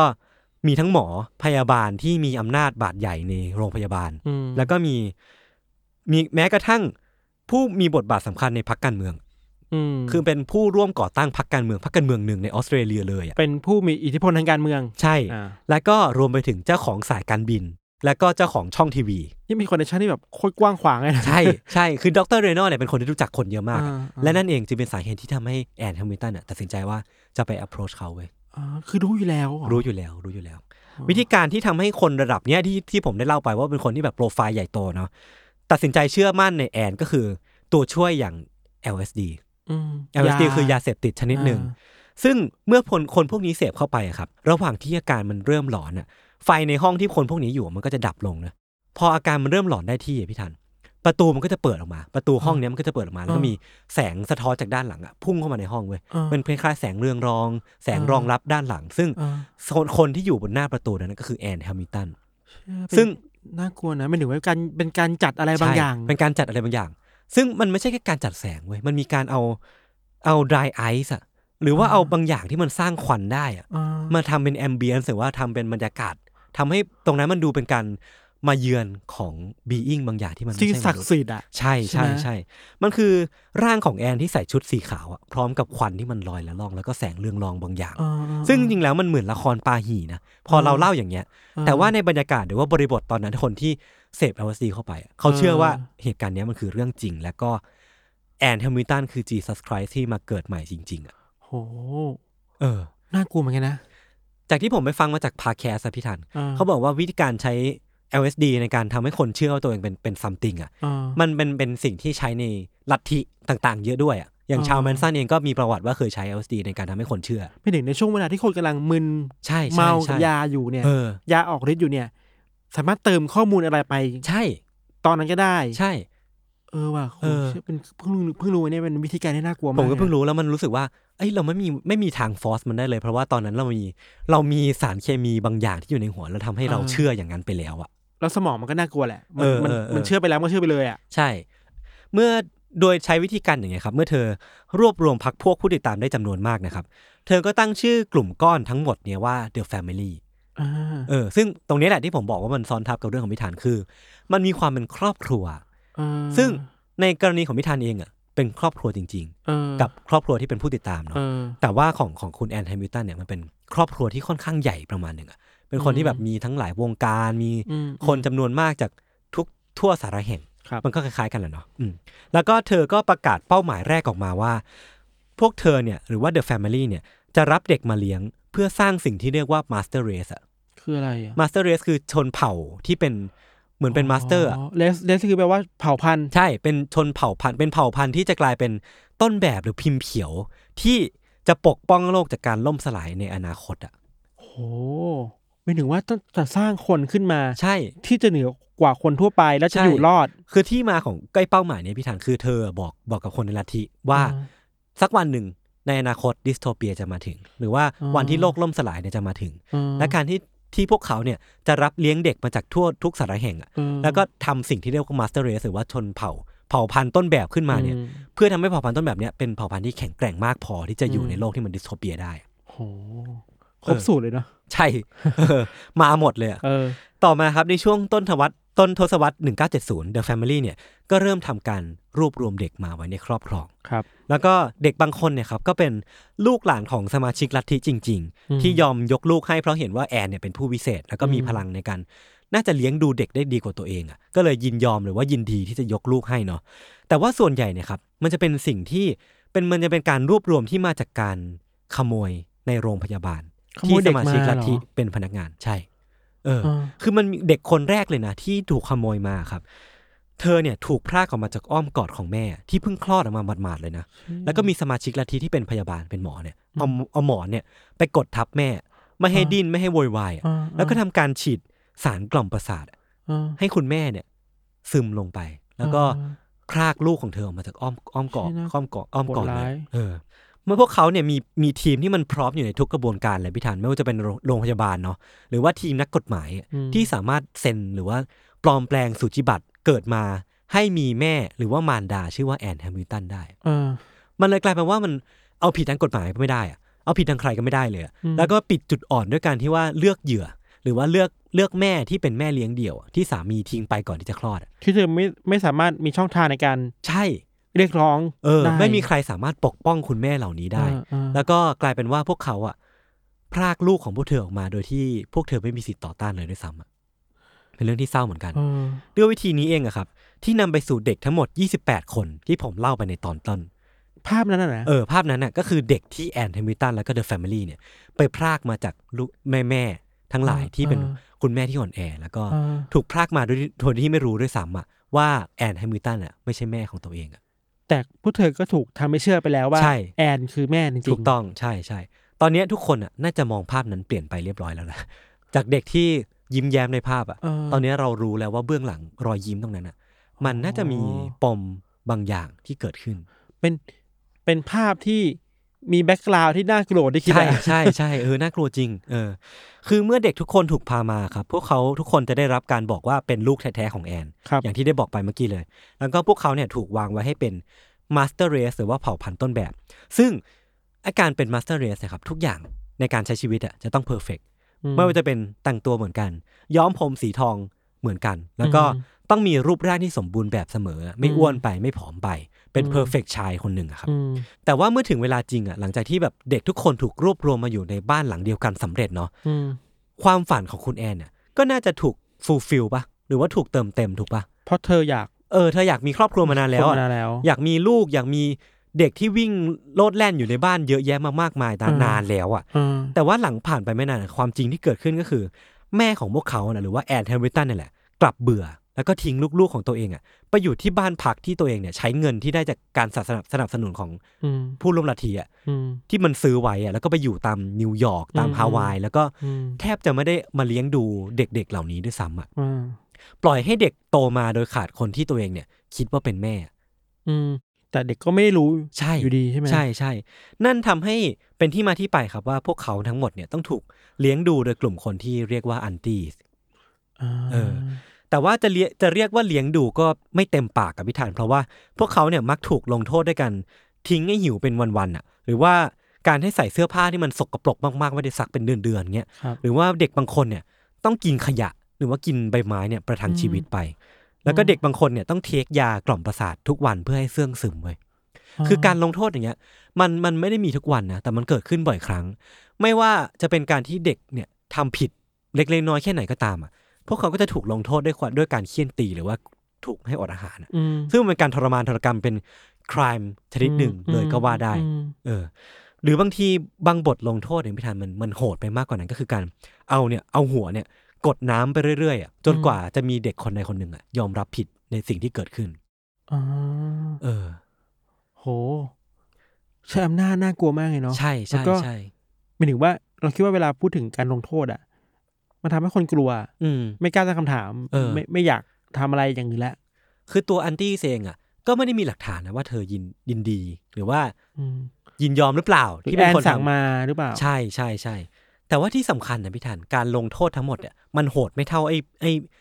พิธีกรรมอันนี้เลยเว้ยคือมันเป็นพิธีกรรมที่จะเกิดขึ้นเมื่อเด็กคนไหนก็ตามอายุครบ 14 ปีครับ อืม คือพวกเขาเนี่ยจะต้องบังคับให้ถูกผ่านพิธีกรรมที่เรียกว่า going through หรือว่าต้องผ่านมันไปให้ได้อะครับ เออเออ ซึ่งจะทำการจับเด็กคนนั้นอะที่อายุ 14 ปีเนี่ย อืม ขังไว้ในห้องเป็นวันๆเป็นอาทิตย์อาทิตย์ เออ พร้อมกับให้เสพ LSD เนี่ยติดต่อกันเป็นเวลาหลายวัน เออ คือทุกๆ 12 ชั่วโมงอ่ะจะมีแม่บ้านหรือว่าอันตี้เนี่ยเดินเข้ามาแล้วก็เอา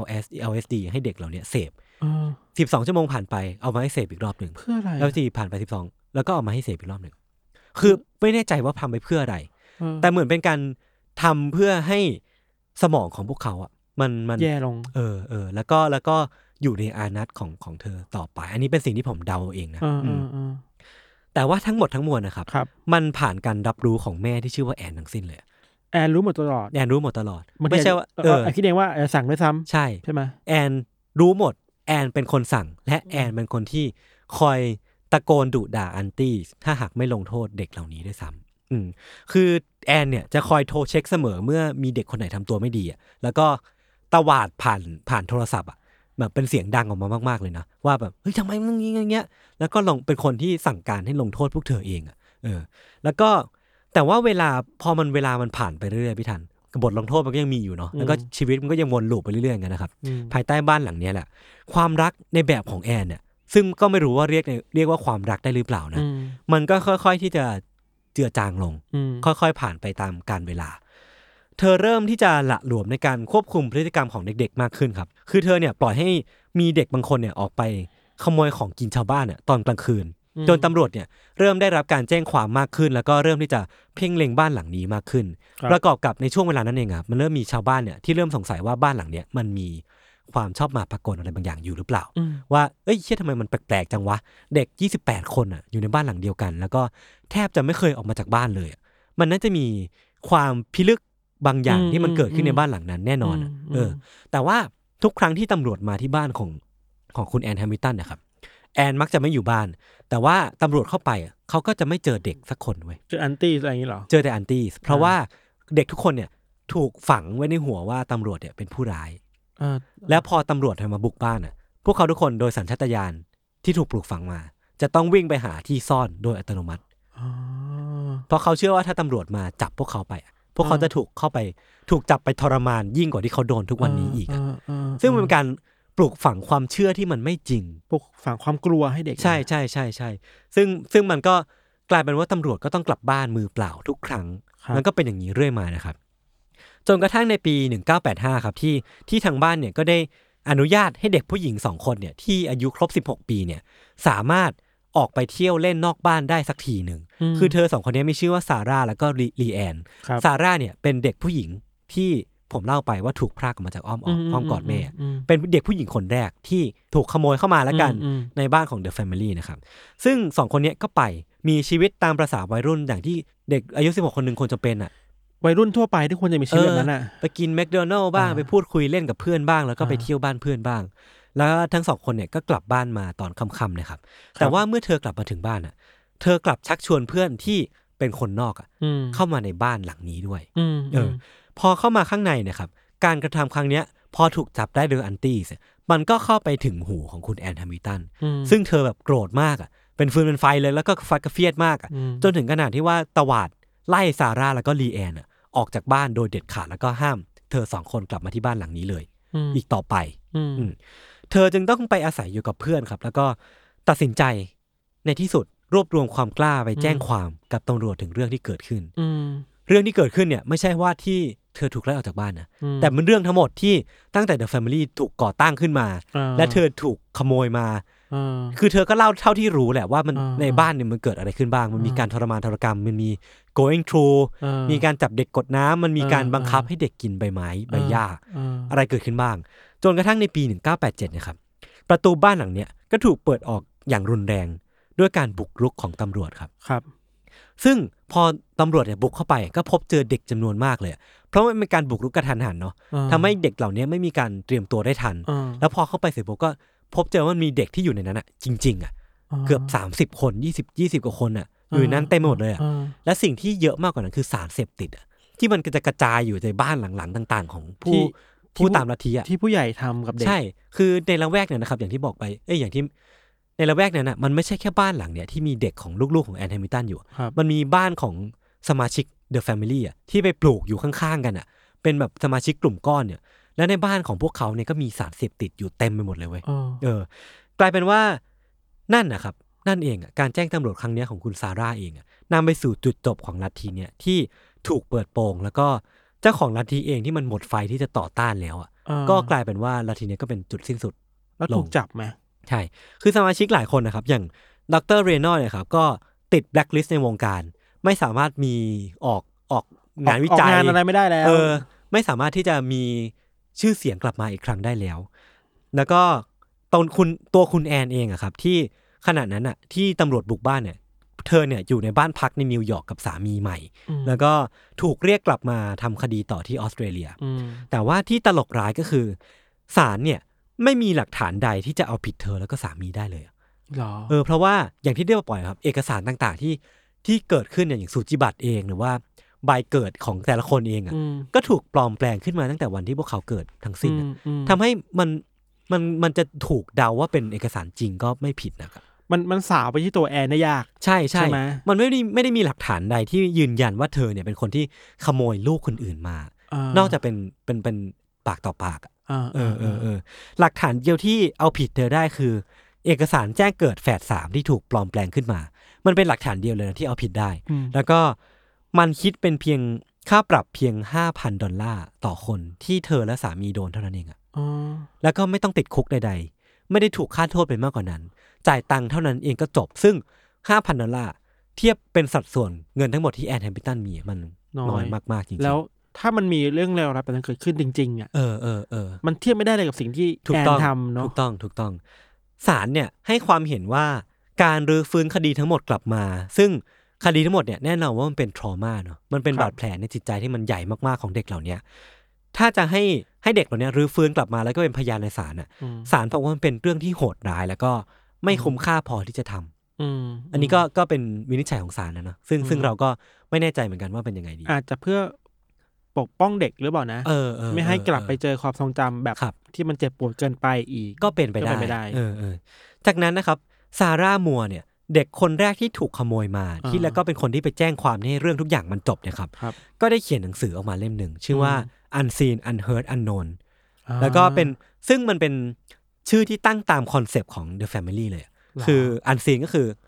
ไม่มีใครพบเห็น า unheard ก็คือไม่เคยมีใครได้ยิน แล้วก็ อ่า unknown ก็คือเป็นเป็นที่ลึกลับของคนทั่วไป ไม่มีใครรู้ไม่มีใครรับรู้ ใช่ใช่กลายเป็นว่าหนังสือเล่มเนี้ยก็จะเป็นหนังสือที่เล่าเรื่องเกี่ยวกับสิ่งที่เกิดขึ้นกับ The Family ในคาวต์นี้ ใช่แล้วก็สิ่งที่เธอแล้วก็พี่น้องของเธอเนี่ย ถูกพบเจอมา ต้องพบเจอมา โอ้ อืม อันนี้เนี่ยอันนี้เราเคารพหรือว่าเลสเปกน้องๆ ในตอนนั้นอะตอนที่เขาเป็นผู้ใหญ่มากๆแล้ว อื นะ ม เป็นคนคุณแม่แล้วแหละ อืม คือ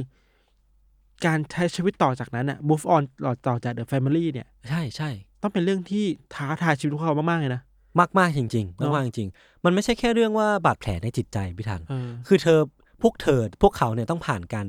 เสพ LSD โดยที่ไม่ได้ตั้งใจมาจริงๆนะ ถูกบังคับให้เสพ ใช่แล้วมันกลายเป็นว่าการเสพสารเหล่านั้นมากไป มันทำให้สมองของเธอมันมัน มีปัญหา มี มี ปัญหาและแม้กระทั่งร่างกายเอง เพราะว่าหลังจากนั้นนะครับ แม้ว่าเธอจะต้องเผชิญเผชิญกับชะตากรรมที่มันโหดร้ายเป็นความทรงจำที่มันหลอกหลอนทุกครั้งหลอกหลอนเธอทุกครั้งที่ฝันน่ะเธอก็ยังต้องมีร่างกายที่อ่อนแออีกอ่ะและในปี 2016 ครับ เธอด้วยการหัวใจวาย อันนี้เธอนี่คือซาร่ามัวเนาะด้วยวัยเพียง 47 ปีอะซาร่ามัวก็เสียชีวิตด้วยการอาการหัวใจวาย ซึ่งมันเป็น การเสียชีวิตในขณะที่อายุยังน้อยมากๆจริงๆ อื นะ มอื เอ ม อ อืมเวลาเราพูดถึงชีวิตวัยรุ่นน่ะ อือหือ มันมีความหมือหวาเนาะ เออ มันมี สีสันอะ มันมีเรื่องที่ต้องล้มต้องลุกต้องเจออะไรมากมาย แต่ว่า อืม เด็กๆใน The Family เนี่ยไม่มีโอกาสสัมผัสอะ อืม หมายถึงว่าเขาโตมาก็อยู่ในไอวงจรนี้ไปแล้วอะ เออ การออกไปใช้ชีวิตต่อไปอ่ะ นอกจากเจอปัญหาเรื่องที่ถูก abuse มาจากเรื่องสารเสพติดแล้วอ่ะ อือฮึ ก็ต้องเจอกับการปรับตัวอีกเหรอคิดว่า ใช่ เพราะเขาไม่เคยเจอโลกข้างนอกเลย กว่าจะ move on ออกมาได้ เออ กว่าจะสามารถมีชีวิตอยู่ เออ ภายนอกได้นี่ ถึง ผม เป็น ว่าก็ ถึงจะเป็นคนที่น่าเลสเปกมากๆอ่ะ ใช่ใช่ใช่แต่ว่าเท่าที่ไปอ่านบทสัมภาษณ์มาครับ ก็เหมือนว่าเด็กแต่ละคนก็จะมีร่างกายที่ไม่ค่อยแข็งแรงเท่าไหร่ อืม เพราะว่านั่นแหละสิ่งที่เจอมาในอดีตมันค่อนข้างโหดร้ายมาก อืม ๆเลยเหมือนกั อื น ม แต่มันก็ค่อนข้างที่จะคอนทราสต์กับชีวิตของแอนหลังจากนั้นมาก ๆ เลยพี่ทัศ ค น์ รับ เพราะว่าชีวิตของแอนหลังจากที่เกิดเหตุการณ์ที่ถูกบุกจับเนาะหรือว่าคดีคดีความต่างๆมันจบลงอะครับ ครับ ชีวิตของแอนน่ะมีชีวิตที่ราบรื่นมากเลยอะ อ่า แล้วก็สงบสุขอ่ะ แล้วก็ร่ำรวยมากๆ จนถึงปี 2019 ที่เธอก็ตายลงอย่างสงบที่บ้านพักคนชราในวัย 98 ปี อืม ซึ่งถือว่ามีอายุที่ยืนยาวมาก ต่างจากในเด็กที่ถูก abuse ใช่ มา ใช่ ใช่ไหม ๆ ซึ่งสิ่งที่น่ากลัวเกี่ยวกับคุณแอนแฮมิลตันเนี่ยครับคือ ก่อนตายเนี่ย เธอเคยให้สัมภาษณ์กับสื่อสื่อหนึ่งว่าทำไมเธอถึงทำเรื่องทั้งหมดนี้ แล้วก็เธอสร้างครอบครัว The Family ขึ้นมาทำไม ม เธอให้คำตอบว่า I love children โหสั้น เออ ๆ แต่มันตีความได้เยอะมากเลยอ่ะ ใช่ ซึ่งขณะที่เธอตอบว่า I love children อ่ะ เธอสะแยะยิ้มอย่างมีความสุขมาก ๆ เลย ซึ่งเราก็ไม่รู้ว่ารอยยิ้มนั้น ใช่ใช่ แปลว่าอะไร ใช่ เราเราคิดคิดอย่างนี้ไว้ว่าคำว่า I love children เนี่ย อ่าฮะ มันเป็นเป้าหมายถูกปะ อ่า แต่โลกเนี่ยมันมีสิ่งสองอย่างคือเป้าหมายกับวิธีการอ่ะ อ่าอ่าอ่า การจะไปสู่เป้าหมายการของซีนนั้นได้อะเราไม่รู้ว่าวิธีการเนี่ยของแอนอ่ะ เออ มันก็ควรถูกตั้งคำถามว่ามันโอเคไหมนะ ใช่ ใช่ปะ อืม ครับ เราเราคิดถึงอันนี้เว้ยอ่ะอ่ะอีกอันหนึงตั้งตั้งแต่ยศเล่ามาทั้งหมดนะรู้สึกนึกถึงนิยายเรื่องหนึ่ง อือฮึ Never Let Me Go ไม่เคยอ่านเคยอ่านปะ ไม่เคย อันนี้ได้รางวัลโนเบลสาขา เหรอ วรรณกรรมด้วยนะคนเขียนนะ อ่าฮะ ลองอ่านดูครับ มันเกี่ยวกับเรื่องเรื่องคล้าย ๆ เนี้ยเหรอ อ่านแล้วคิดถึงเรื่องแบบนี้ อ่าา ไม่สปอยดีกว่า อ่าโอเค แต่ว่าเรื่องเนี้ยขึ้นหิ้งเลยเป็นคลาสสิกที่น่าอ่าน อ่าฮะ เป็นนิยายเก่ายังอ่ะ เก่าประมาณหนึงครับ อ่า ชื่อว่า Ne- Never Let Me Go ครับ อ่าฮะ โอเค เดี๋ยวไปลองหาอ่านดู คนเขียนคือ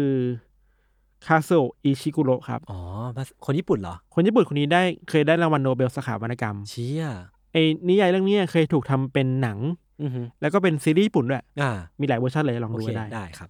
จริง ๆ แล้วอะเรื่องเนี้ยมันจะคล้ายคลึงกับการ์ตูนเรื่องหนึ่งเหมือนกันของผมจำชื่อคนเขียนไม่ได้ที่ที่ที่ดัง ๆ ที่เขียน 20 Century Boy ชื่ออะไร นาโอกิ อุราซาวะ นาโอกิอุราซาวะ ม โอเค การ์ตูนญี่ปุ่นอ่ะอันนี้ไม่ญี่ปุ่นอ่ะมี